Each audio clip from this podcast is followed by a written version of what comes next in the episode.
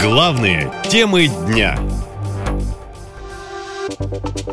Как это было? Ровно год назад Владимир Путин объявил первую в истории страны мобилизацию.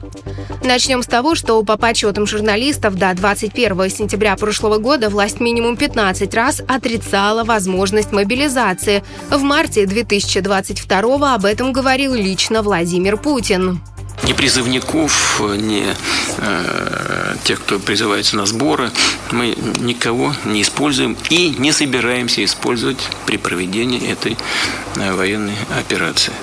Э, и исхожу из того, что э, наша армия э, решит все стоящие перед ней задачи. Ни, ни на секунду в этом не сомневаюсь. Об этом говорит весь ход операции. Она идет просто по плану. Вот по графику. То же самое позже говорили Вячеслав Володин, Андрей Гурулев, Андрей Картополов, сенатор Андрей Климов. Было даже официальное заявление Минобороны. Ряд зарубежных СМИ распространяет недостоверную информацию о проведении мобилизационных мероприятий. Это неправда.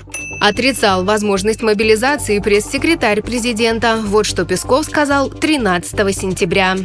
В настоящий момент нет, об этом речи не идет. А ровно через неделю, 21 сентября, Владимир Путин объявил о начале мобилизации.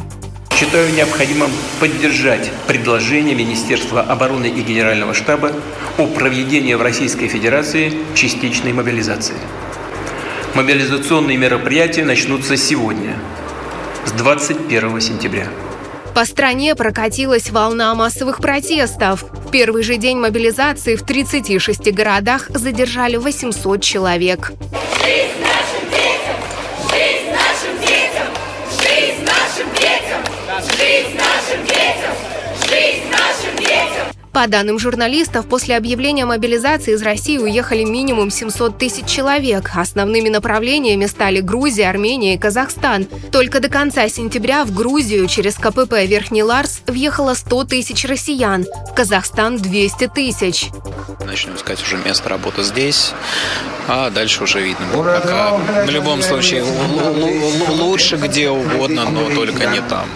Просто все, что было построено за 30 лет моей жизни в Москве, все просто перечеркнуто. То, что сейчас происходит в России, я ни в коем случае не могу поддерживать. В ноябре Дмитрий Песков заявил, что частичная мобилизация завершена, но соответствующего указа президента нет до сих пор. По сути, мобилизация продолжается, поясняют юристы. Вопрос только в том, когда правительство решит возобновить ее горячую фазу. Наша лента. Коротко и ясно.